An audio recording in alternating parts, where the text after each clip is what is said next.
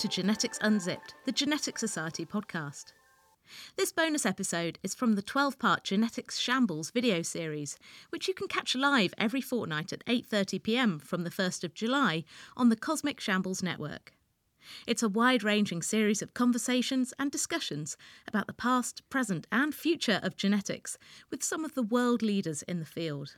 It's hosted by Robin Ince in association with the Genetics Society and the Milner Centre for Evolution at the University of Bath.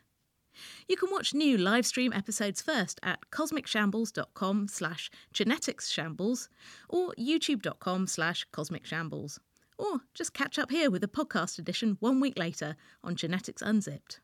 Enjoy! It's amazing that explaining life's immense diversity all comes down to some genetics and some biochemistry. And life on Earth is just one family. And what's true for you is true for all biology.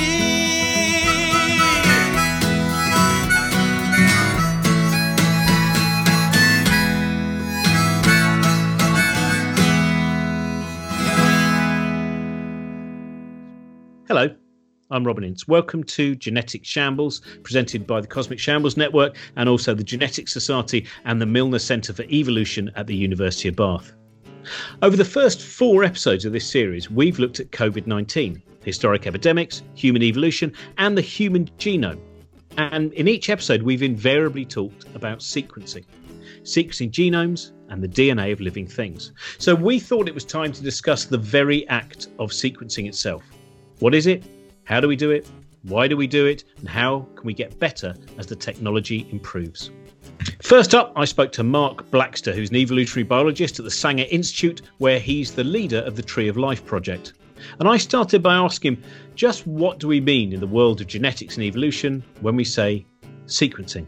Okay, so DNA, which is in all of our cells, um, and, and in the cells of all living organisms, um, is an intensely boring molecule. And it was so boring when it was first discovered and people started thinking about genetics and heredity.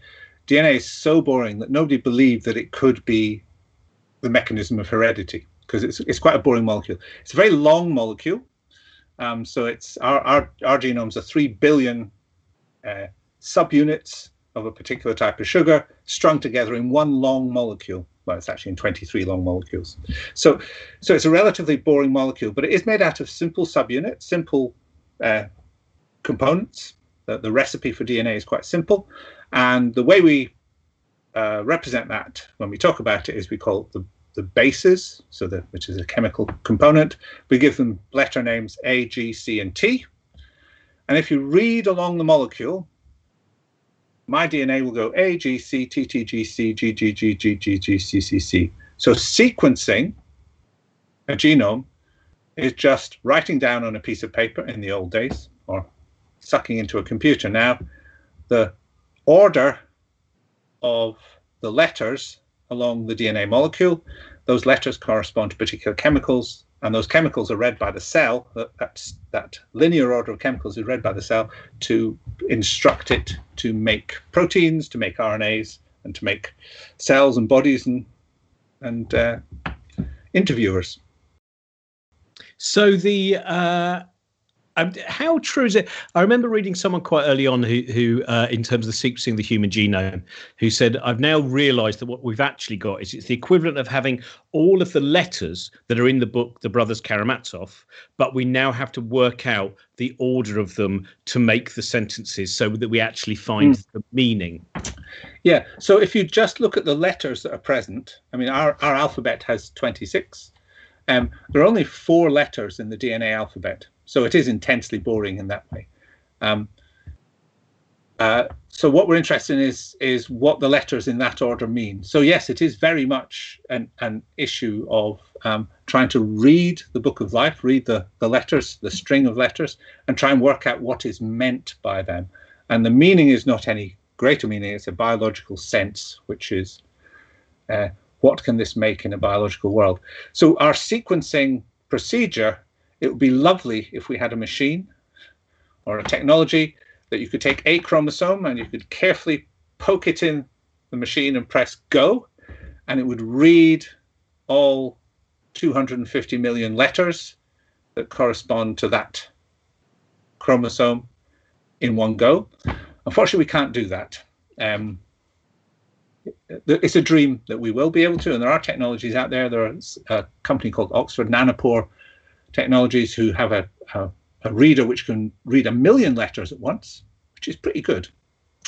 Uh, amazing, in fact. Um, so what we tend to do is we read it in little short segments. So it's not really like chopping it up into letters, but it's like chopping it up into sentences or chopping, tearing the pages out of the book of life and scattering them and then trying to put the book back together at the end. Um, and so that's a, a, problem which is getting easier and easier because computers are getting better and better. But the, the sequencing procedure is basically taking the DNA, chopping it up into bits which are short enough for us to read in one go, giving all those bits to our computer, and the computer working out how they overlap and reconstructing the book. So, how do you? I mean, in terms of the actual process. What is done? How how are you able to to read that language? Yeah, uh, it's uh, technology so advanced that it appears as magic even to me. so there are there are three main ways to do it. Three three weapons, three main weapons.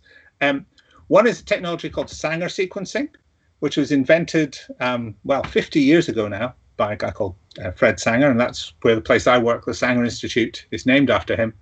Um, and that uses a, a process a process of copying the DNA, just as like a cell would copy its own DNA when it was going to divide, copying the DNA, but adding a synthetic chemical that allows us to read off what each base is, what each letter is as it comes past. So there's some technical bits about how we do that.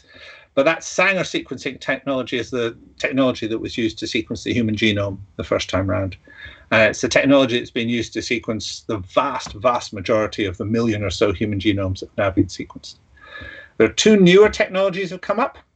One uses something which really is magic to me called zero mode waveguides. It's that thing where light is a particle and a wave. Ah, my head breaks. Um, but basically, um, we can label the precursors for DNA with a little fluorescent tag, and we can synthesize, well, can make a copy of a piece of DNA um, and incorporate these fluorescent tags. And for the milliseconds that that fluorescent tag is inside the enzyme that's making the DNA, you put UV light along the bottom, which is photons, and they go in a straight line and the zero wave waveguide is just above the beam of light, and some of the light diffuses through a hole, a tiny, tiny, tiny hole. And because that hole is, is about the same size as the wavelength of light, it doesn't go very far and it illuminates. The, and so we can count the color, because we tag it with fluorescence, the color of the letters as they're added and read it out. Okay, and that allows you to make really long sequencing reads. Um, so 20 kilobases, 50 kilobases. That's amazing. That is amazing physics applied to biology. And the third method is this method that Oxford Nanopore uses, which is um, also amazing. Um, it has a, a, tiny little hole in a synthetic lipid membrane, so a, a, membrane between two buffers, and a tiny little hole called a pore. And the DNA is sucked through the pore. And as it goes through the pore, it stops the flow of hydrogen ions. So it stops the flow of current through the pore. So if there's no DNA, the pore is open, the hydrogen ions flood through. And as the DNA goes through, it stops the flow of hydrogen ions. And if the the letters in the base, the letters in the DNA, the letters in the sequence, mean that the shape of the DNA going through the pore is different, and so it changes the, the changes the current ever so slightly, depending on whether it's four A's in a row or four G's in a row, or a GC, GC, or an AT, AT. And so you can read the sequence like that. And that technology is technically only limited by the length of the DNA you can make. So if you give it a million base pair fragment and the fragment goes in, it'll keep sucking it through for a million reads, a million letters. So um, yeah, so that technology can quite easily generate 100,000 base reads um, trouble is they're not very accurate compared to the Sanger sequencing, which is super accurate, and the, the PacBio is approximately in the middle of those two. So we've got those three methods. They're complementary. We use them in different ways to build to build genomes when we try and sequence them, and they're all they're all magic.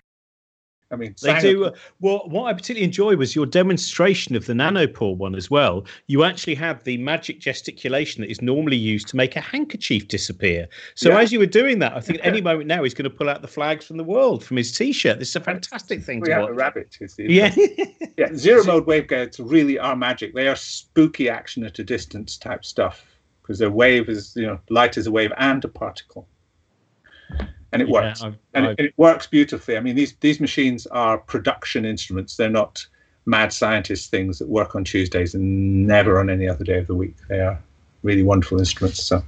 I just because you're working the project which has the title tree of life how does the tree of life change? From when we when we think of those sketches in in in Darwin's notebooks and those are how what is the tree of life if it is a tree now compared to 1859 oh wow. So one we know of many more species. Two we know of much more diversity. Um, there was a huge revolution in the 60s 70s 80s 90s of the last century um, last millennium. Um, uh, where we rearranged a lot of the our ideas about how things were related. So what we have now is a really detailed picture of, of how different groups of organisms are related to each other. And some of those have been really surprising. So things that we thought were whole separate phyla, so or groups of organisms in a very different body plan, turn out to be just weird representatives of something quite boring. So there's a, there's a whole group of parasitic jellyfish which have undergone huge reduction in the complexity of their bodies, and um, they they're parts of their life cycle where there are only a few cells. But it turns out, really, at heart, in their DNA, they're just jellyfish doing something particularly exciting, but they're just jellyfish. So, so I think I think one of the things we've been able to do is is in large measure sort it out. You also mentioned this idea that it's maybe not a tree, and that's very true. In terms of if we were trying to place in our mind an effective image of how life develops, mutation related natural selection, and where that leads. Now that we can't have the tree, what is the image you can place in our mind? I, I think it's still a tree, but just like um, real trees, you sometimes get branches which meet each other and uh, blend into each other. Um, that's actually what we have as well. I, I, I wouldn't go as far as saying that the whole tree is a network or a web but there are connection, unexpected connections between things which branched a long time ago and then come back together again. So it's almost like taking a two-dimensional picture of a three-dimensional real tree, which really is bifurcating you know, a tree, and in the picture things overlap. And so there's lots of cases where there are is evidence for transfer of DNA of genes between organisms which apparently separated on the tree a long time ago. There's still a tree underneath, and the tree is still the best way of describing it, but we've got to recognize that there are these horizontal links as well as the vertical ones. The uh, what what is the, the, the tree of life then? What are you trying to? You you're mentioning Fred Sanger. You're at the the Sanger Institute, aren't you? Yeah. And uh, what what is the the tree of life um, aiming to achieve? Yeah. So um, at base, we want to sequence the genomes. So the the the the DNA inside every species on planet Earth. Okay, so that's a small objective. There are about 1.5 million or possibly 6 million species. We don't really know. Um, so the idea is that by understanding the genomes of these organisms, we could transform the way we do science. So I, in my career, have watched the bits of biology I've been interested in. I've been working with parasites of humans for many years, for example.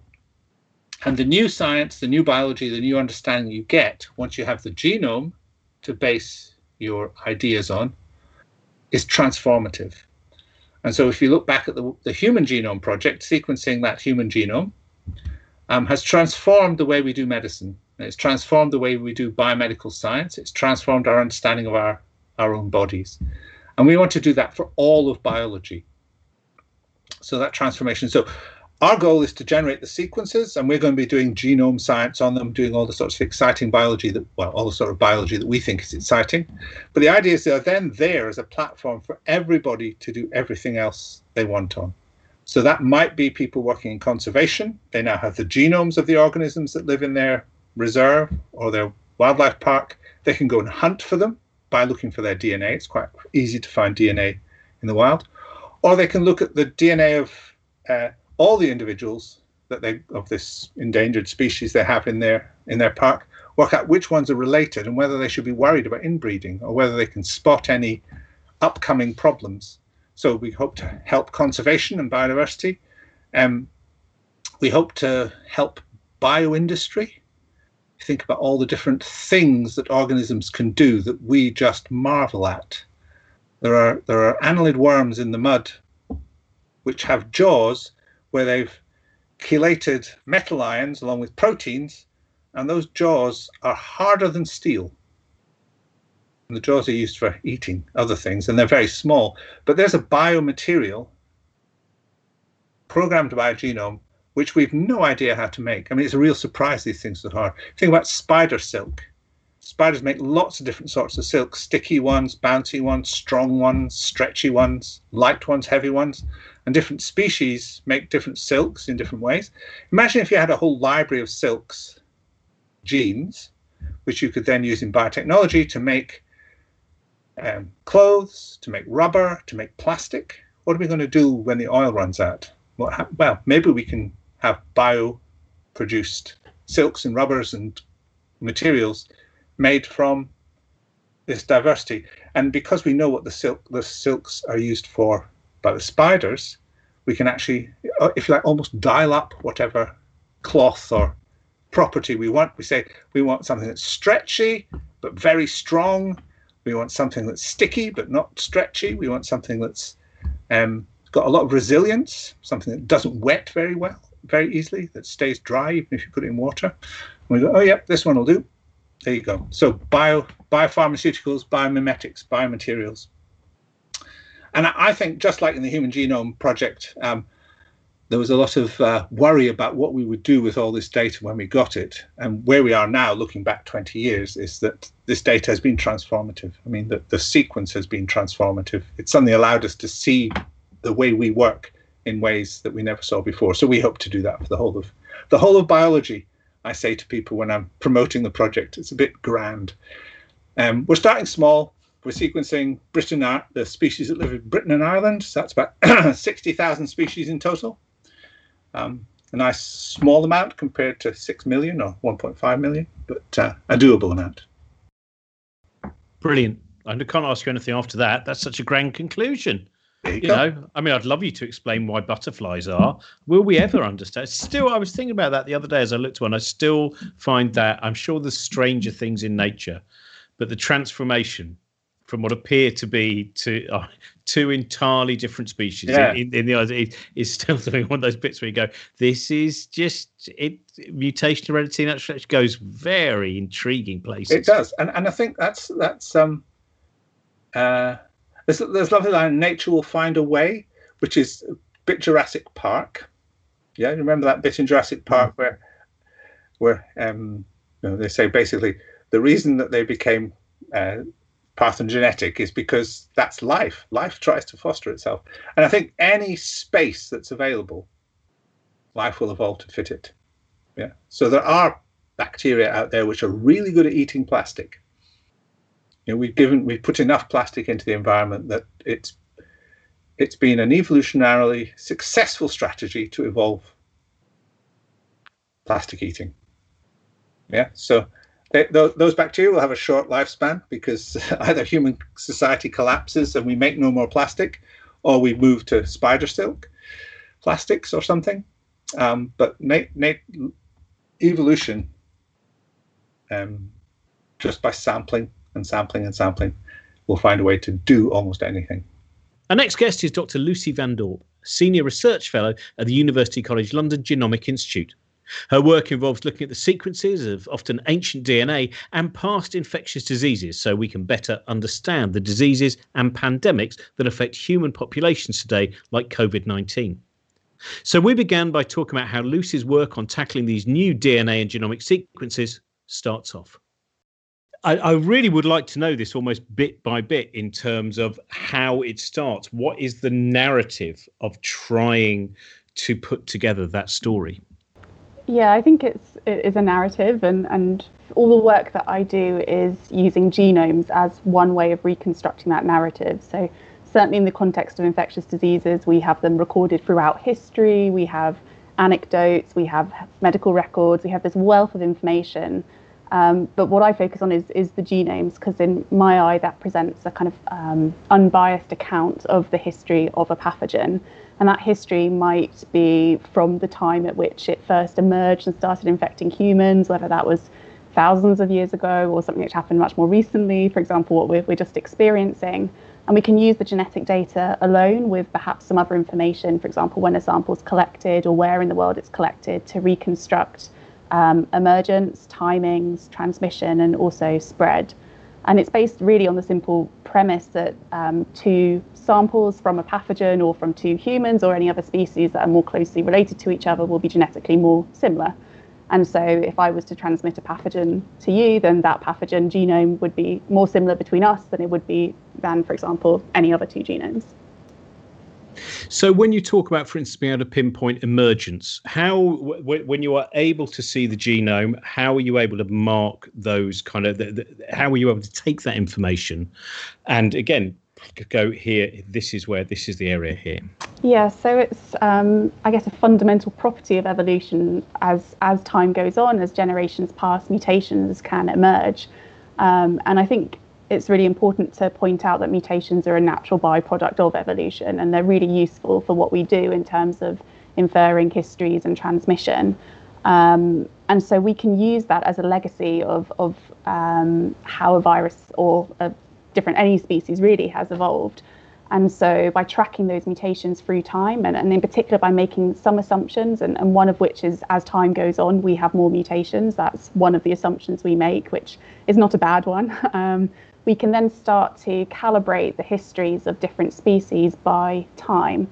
Um, so I guess one example, of course, is the SARS-CoV-2 virus responsible for COVID-19, and there we have tens of thousands of genomes sampled from really early on in the pandemic, the first genomes maybe the 6th of January, all the way through till genomes that were kind of made available a couple of days ago.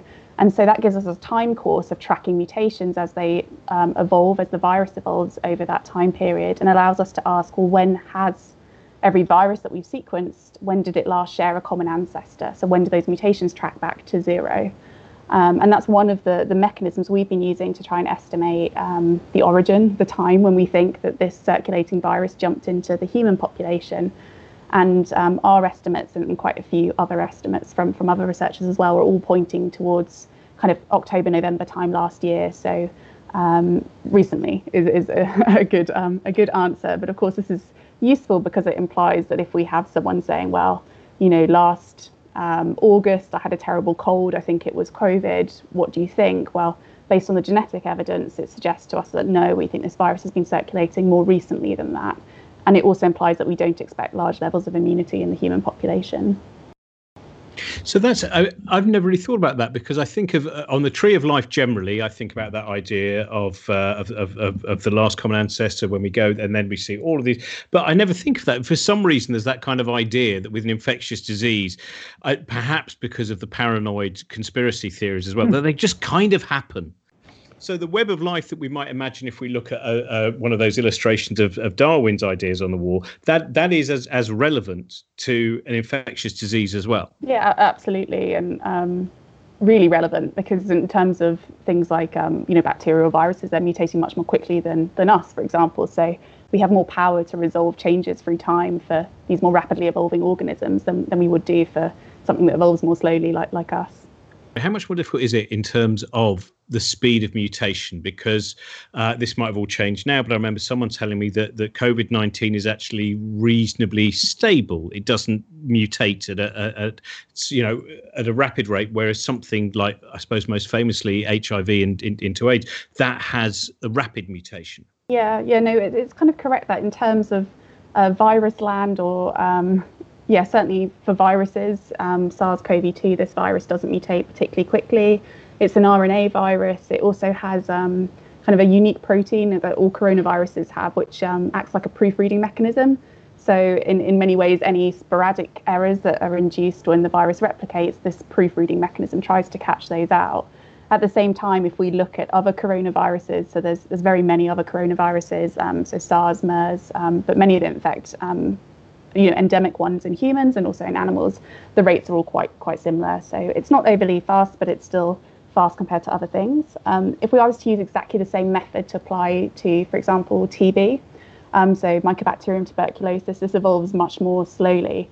And so if I wanted to do the same kind of analysis, then I'm actually relying on having, for example, very old or historic samples, um, even ancient DNA samples, in order to be able to conduct the same kind of analysis. Because, like I said, it relies on this premise that you have mutations correlating or accumulating over time. And if they don't accumulate fast enough, then you don't have enough resolution to sort of pinpoint an origin. So viruses are useful in that regard.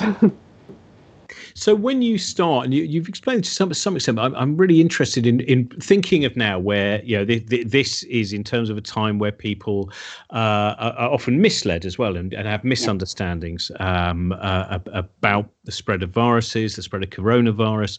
Um, what is the starting point? Are you, for someone as a computational biologist in population genetics, when it first, when you first hear news of this, when when when you in in your research how what's the first kind of day's work where does it where, mm-hmm. how where do you start I guess uh, start one is identifying the pathogen. so what is it? And um, you know, this is not work that I did, but work that was done in, in China, which was to say, well, we have this viral pneumonia. We've got an increase in cases. Um, what is it? Is it something that we already have and it's acquired, say, a virulence gene and become more infectious?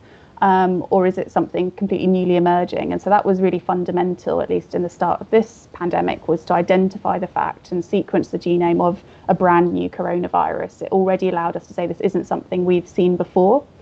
Um, and then the question really is where does it, it come from? And, and like I've mentioned, coronaviruses are really very common in animals. And, and the, you know, the most likely scenario is that we have a mutation in a viral reservoir in um, an animal host, maybe bats, um, which then acquires a mutation which allows it to transmit into humans. And uh, we call these host jumps, and, and they're not uncommon. We have host jumps all, all the time. So in, in that sense, it's a it's a rapid event. It's a um, a mutation which allows a transmission in a, in a new host. And in fact, almost all of the diseases, you know, that we still suffer with, tuberculosis, malaria, um, plague, they, they all were from these host jumps um, from zoonotic animal reservoirs. And so for this coronavirus, you know, we have a, a, mutation, we have a jump, and then we can start to ask, well, what's what's happening? We have this in circulation in the human genome. And this is again when having one genome is useful, we have identified the pathogen. But if we have more genomes, then we can start to ask questions about uh, mutation rates. We can say, well, how does this compare to the first one, which is important? Do we have multiple jumps into the human population? Do we have one single jump and then spread, which is what we see here? Um, and then we can start to say, well, when are two genomes more similar to each other? When are they more different? And this already allowed you to start to ask questions about how much transmission you might have within a community versus, say, imported cases. Um, and it also allows you to make some kind of public health decisions about, about how quickly this thing is evolving and, and spreading. You've, you've talked about, I mean, I, I love that phrase, you know, the, the, the post genomic revolution.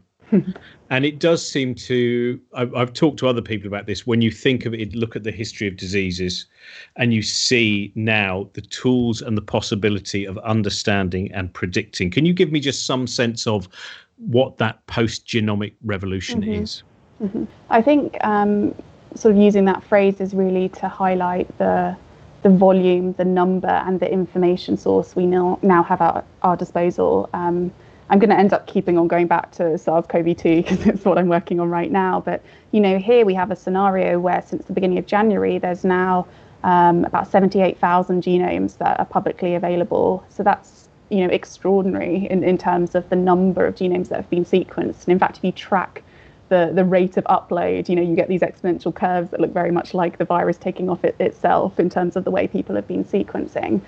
And to put that into perspective, if you go back to say the um, swine flu um, epidemic, you and maybe two months into into that, we had maybe 11 partial genomes. There was a paper published in Science at, at that point. And so um, at the same point in this pandemic, we had over 10,000. So we really have a huge amount of data, and that opens up possibilities. And there's it's not just possibilities in terms of just data, but it's also what we can do with it. And so, um, really, at this point in time, we need to think about how we can use genomics, and coming with that is how we use genomics responsibly. It's um, you know a, a, rich source of information which carries a lot of uh, information on, for example, what disease someone might be affected with, or what genetic traits they might be um, they might carry, or, or potentially have future um, diseases. And so we need to think carefully about how we use this. But certainly, um, there's huge movements now to take uh, sequencing into the field, so directly to sites of um, epidemics, or um, even just to kind of um, facilitate taxonomic efforts in the field. I know Kew Gardens are doing some sequencing, going around and um, sequencing their specimens, and and this is uh, something that's quite new. You know, we're, it's, we're at the point of having handheld sequencing technology, and that's something which is is really new and it offers opportunities for sequencing to be quite decentralized and much more cost effective. Um, at the same time, we have, for example, um, a huge potential for sequencing in, say, clinical diagnostics. So many, many pathogens that cause us problems in hospitals. Um, some of those will not be you'll not be able to culture quickly. Um, they don't grow particularly well. Sometimes they're difficult to diagnose, and and sequencing offers us opportunities to, for example, take a sample from a patient to sequence it in a completely agnostic way, um, hypothesis free, and say, well, what's there? And um, already that's starting to kind of reveal new insights into the kind of pathogens that are responsible, for example, um, in sepsis, um, but also in terms of making rapid diagnostic decisions. So, um, getting to the point where we have sequencing data which we can start to make decisions using a time scale which is relevant for patients, for example. Um, I mean, this is. I'll just ask you one final thing, which is because you you are involved in um, kind of constructing the evolutionary history of infectious diseases. Do you also have time sometimes where you do look back, and uh, do you have do you do you still have an active interest in looking at the stories of certain outbreaks that we've seen in in human civilization and thinking now? If I was able to deal with that now, does that actually by sometimes framing that those situations which were not able to be controlled does it give you both inspiration and also another level of understanding? Yeah i think so. And i think you know on a purely human level we should really consider the fact that pandemics have been throughout our history. You know we've faced many and humanity has survived. So this is not an unusual um, scenario in, in many ways even if it's unusual at the scale of say someone's lifetime. Um, and I guess one, one question is that for a lot of those pandemics, so um, good examples like the Cocoliztli in South America, the plague of Athens, um, you know, we even actually the, the Russian flu pandemic, we're not that sure what, what the agent was. So that's talking at like 1889, 1890, so not that far ago. Um, we don't actually know the agents of these things. so I think that's really interesting as well. It highlights that you know we've experienced all these things, but actually that quest to like know the pathogen, and there's been endless historical accounts of possible um, symptoms, pathogens, ailments throughout time, all given weird and wonderful names. Um, that's something which, of course, has, has fascinated people. And one of my kind of really, kind of one of the interests that I really have and I'm very passionate about is trying to learn something from past pandemics, from past events. And um, I should have mentioned talking about opportunities with sequencing. One of the major opportunities and changes we've had going forward is the ability to sequence ancient DNA so DNA from archaeological material, historic material, and this is, is challenging. It's degraded. It's old. Um, it doesn't. You can't really treat it the same way you would a modern sample. But um, ancient DNA kind of methods are really giving us massively new insights. They they don't rely on, for example, the kind of tools I work on to infer what happened in the past. They provide direct observations. And so the most famous example is kind of the interbreeding of, of Homo sapiens and Neanderthals, which was evidence from the Neanderthal genome. But this also holds true for pathogens. So um, the first kind of ancient pathogen genome was a Yersinia pestis or plague genome back in 2011, and, and since then there's really been a, a takeoff in terms of the number of ancient pathogen sequences available. And so this allows you to start to ask, well, actually, if I have a known historical pandemic, I have, um, for example, a mass grave associated with that pandemic, can I sequence DNA from those individuals and under, identify the, the causative pathogen?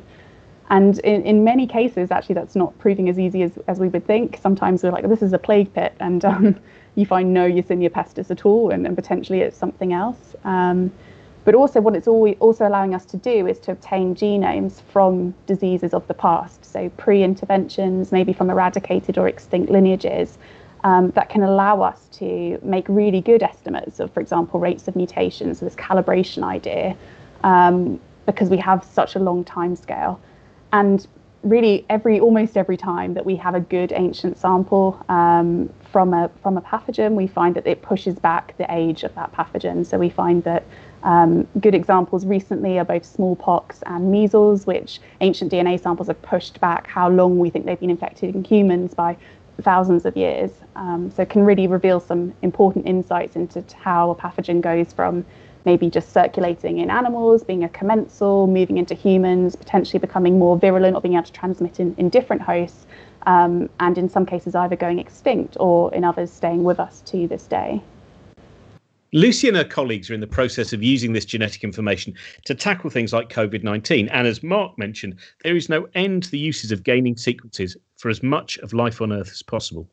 Mark also spoke of how the whole process can feel like magic as the technology involved with sequencing gets better and better.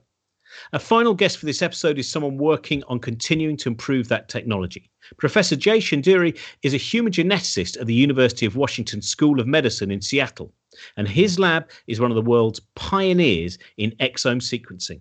So, can you can you explain a little bit about what is exome so sequencing? only about one percent of your three billion letter genome actually codes for proteins, which are in turn the building blocks um, for you know building cells and building building um, organisms.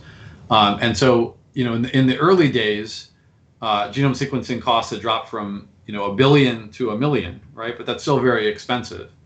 Um, and so we developed these methods to just sequence the one percent of the genome that contain these these protein coding sequences, the most important part.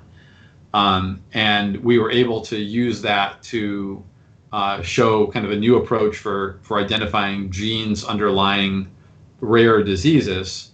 But the same approach has been extended, and you know hundreds you know, probably millions of people have had ha, millions of people have had their exome sequence, even if only you know tens of thousands or probably soon hundreds of thousands have their genome sequence. So it's kind of the leading edge where we're pushing into the larger and larger populations because it's much cheaper, um, but you get you get a lot of bang for your buck. I want to go back to your PhD if I can as well, just to yeah, get uh, a nice definition in, in terms of uh, involving the successful proof of concepts of next generation DNA sequencing. So, can you explain to people what that means? Yeah, so it was uh, one of the first reductions to practice of actually doing what's called massively parallel sequencing, where you have you know thousands or to millions to billions of um, fragments of, of DNA scattered over a microscope slide, and you're sequencing them all at once with a microscope. Historically, people had done this one at a time. So if I want to sequence this piece of DNA, I put it in its own tube, its own container, and I, I look at it with a, a series of biochemical steps.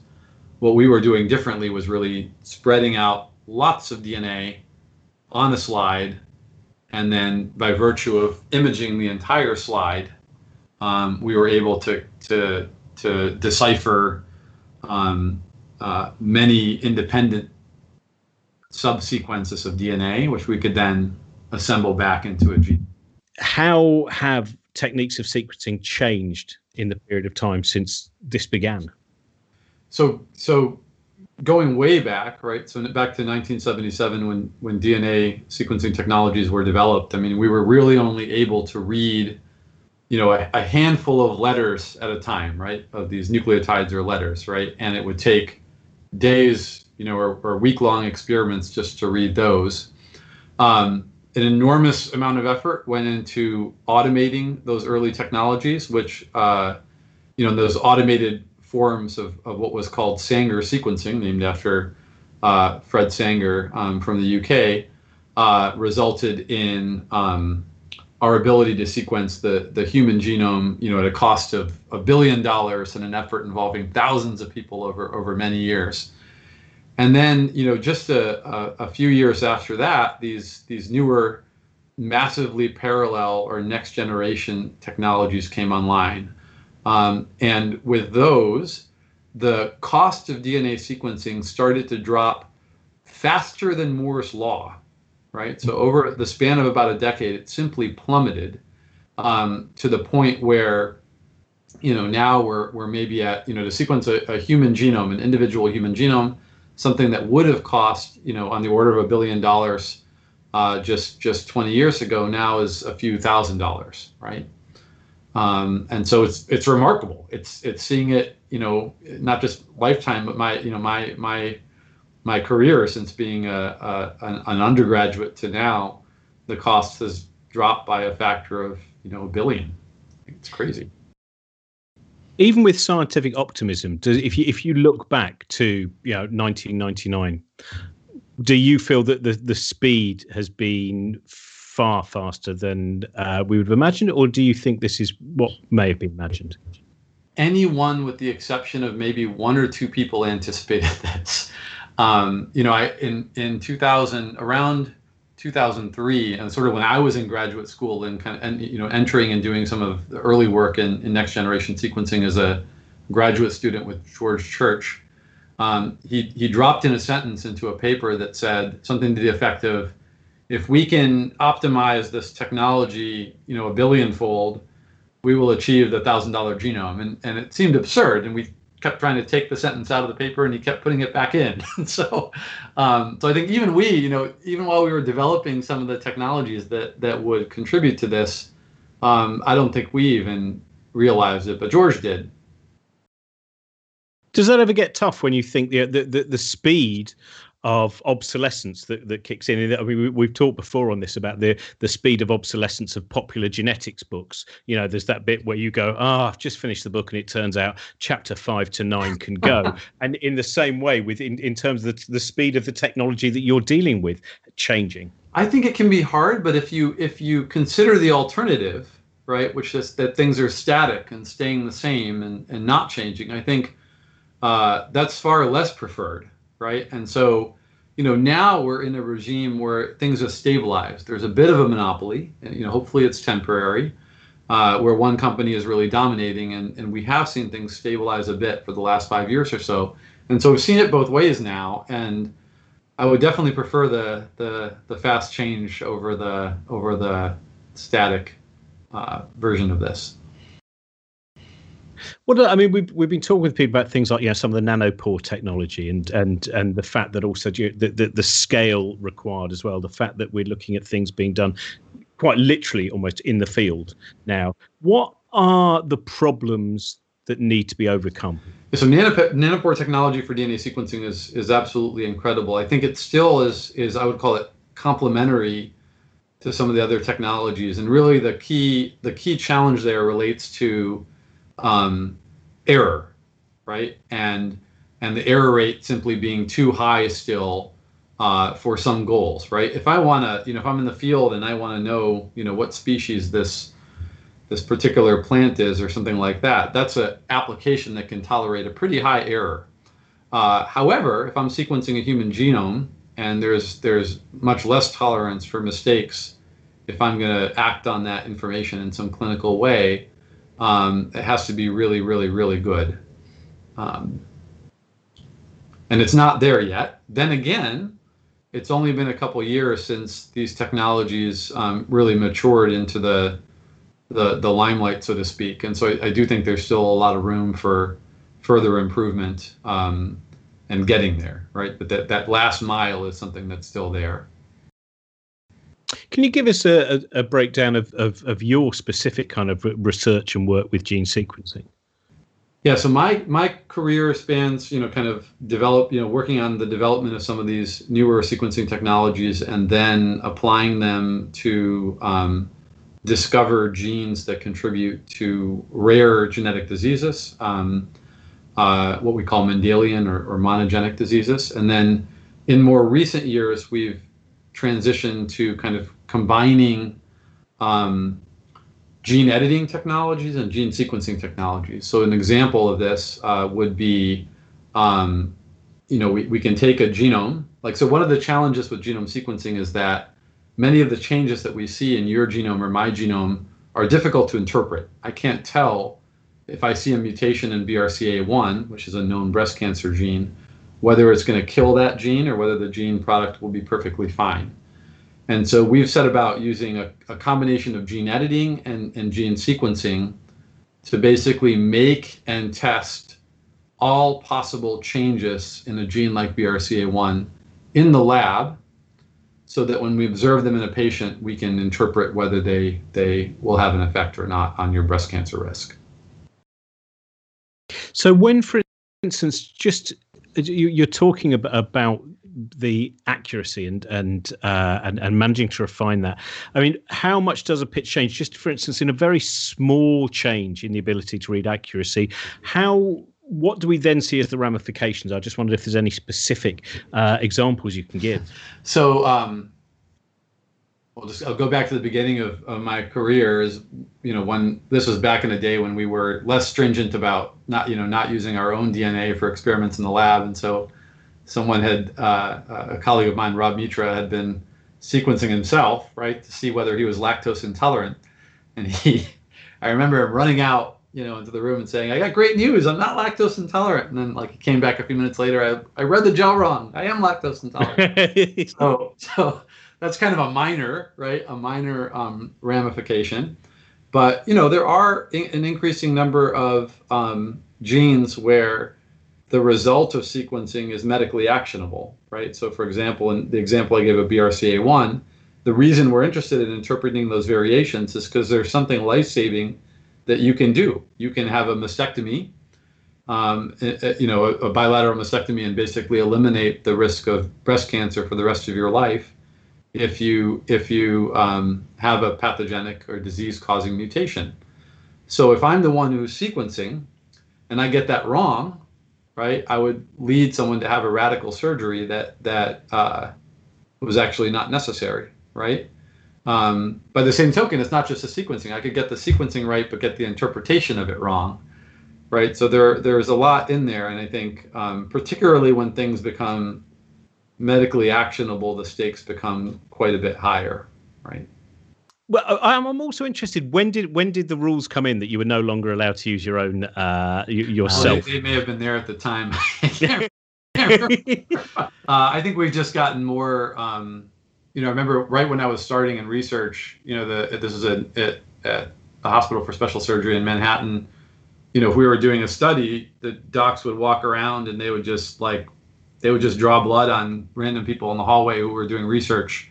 Just kind of borrow you for five minutes to to grab some blood, right? And and I think as we become, you know, more sensitive to, I think the importance of proper consent around things like that, as well as just uh, privacy of genetic information uh, and the importance of that and how that can have negative consequences um, in in some societies where we're not as protective of those things. Um, I think we've we've generally gotten better about it. There is. Uh, I, I, was just thinking that level of excitement when someone sees their genome though i think I've, I've never had that but i have seen my own brain and that moment where you have a brain scan and then you look at your brain and you go that and i wondered in terms of that that, that sense when you go that's that's it there's the code this is this is what makes me and that you know I can imagine there's a tremendous level of excitement. There, there's those A's, those C's, those T's, and Right? When you realize, you know, it's all just this big digital code, right? And and um, I mean, obviously, that's a that's an abstraction um, uh, you know, but it's a it's a real thing, right? There's you can fit on the USB drive uh, a thousand times over the information content required to produce a, a human, right? And to do it consistently, right? Because we're all 99.9% the same, right? So it's this one code, and it's you know for me you know that moment is also when you when you line up the sequences of different species um, and you see just that deep similarity between a human and a marmoset or an orangutan. I mean, to me, that's just like it just you feel this very profound sense of belonging to to something, right? And um, you know, I think as close as genetics can get to being spiritual for me is that is that kind of connection to the evolutionary tree that you see when you when you're lining up sequences on a of, of letters on a, on a screen, right? Well, that's what I, I think psychologically it is a really empowering piece of science, as you said, for that psychological effect of of connection. Exactly as you're saying, that that to me is a very beautiful thing when we see. I, I know it's not a tree of life anymore. I know it's a really weird river with these tributaries in and out. I, I, I know the picture has changed, but within that picture, within, and I know some people don't like web. You know, we haven't necessarily found the uh, the the metaphor that that will, will fit it but that level of connection and that level to me is such a rich picture when you consider some of the the pictures that people you know with Darwin when there was a point where people say well, well Darwin because it's not uh, disprovable therefore it's not science and you go each time you get a new piece of information you go this makes it more and more you know fits in with with Popper. And genetics is to me that really important moment that beautiful moment yeah I was, I was at the I was at the zoo yesterday and and you know making eye contact with an orangutan and you know telling my kids about the you know like you it really does all fit together. And i do think that that it is um, you know it's nice to see it in person when you can see the orangutan but you can also look at the orangutan's dna sequence and line it up so well to your own right? That's also kind of coming at it from the other angle right and I think they're the, I think they're the best ones to, to communicate with as well. There's something about there's not the same. You've got to admit with chimpanzees there's a level of threat, and bonobos there can be a level of sexual yeah. anticipation. You know, it's dangerous business, really, isn't it?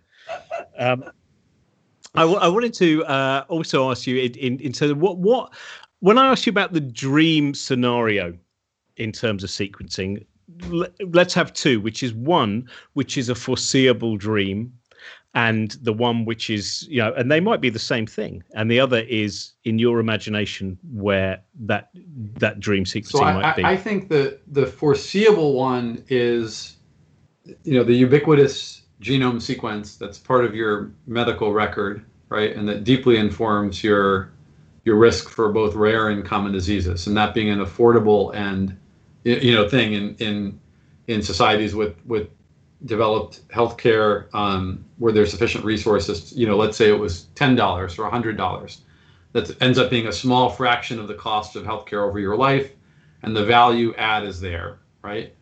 I think the dream scenario has to also include, um, you know, not exploiting that information, right, for all kinds of reasons in which um, genetic information can have can have negative consequences um, if if used or interpreted improperly. Um, uh, so, so I, you know, I think from a societal perspective, I think trying to achieve the benefits while not incurring the harms, right? Um, you know, in the U.S., we have to think much more about things like denial of, of life insurance and and and things like that that you don't have to think about in your end. So today, today it's legal to deny someone health insurance for, you know, for based on their genetic profiling, not health insurance, life insurance. Sorry.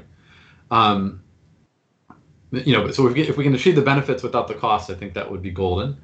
Uh, you know, the, the dream scenario I imagine is where the further dream scenario that's a bit more out there um, is, you know, this goes back to you're talking about nanopore sequencing, um, you know, tricorders, right? Where we, we basically, from Star Trek, where you're walking around and, you know, basically every living thing that you can find gets cataloged into some almost like a bio, like a, like a biomap right, of, of life across the planet extending far beyond humans. And I think that kind of a, a biomap could be extremely powerful for everything from um, conservation efforts to staving off pandemics, right? Um, and so I do think there's also a, a potential future there with ubiquitous, cheap, and portable sequencing. Thank you for watching, and thanks to the Genetics Society and the Milner Centre for Evolution, who we're producing this series with. Uh, we are Cosmic Shambles Network, and you can catch up on all past episodes in video form on the Cosmic Shambles YouTube channel or at cosmicshambles.com slash genetic shambles. Or you can listen to a podcast version on the Genetics Unzipped podcast hosted by Kat Arney. Our next episode will be live on August the 26th, where I'll be joined by Kat Arney and others to talk about the genetics of cancer. Bye for now.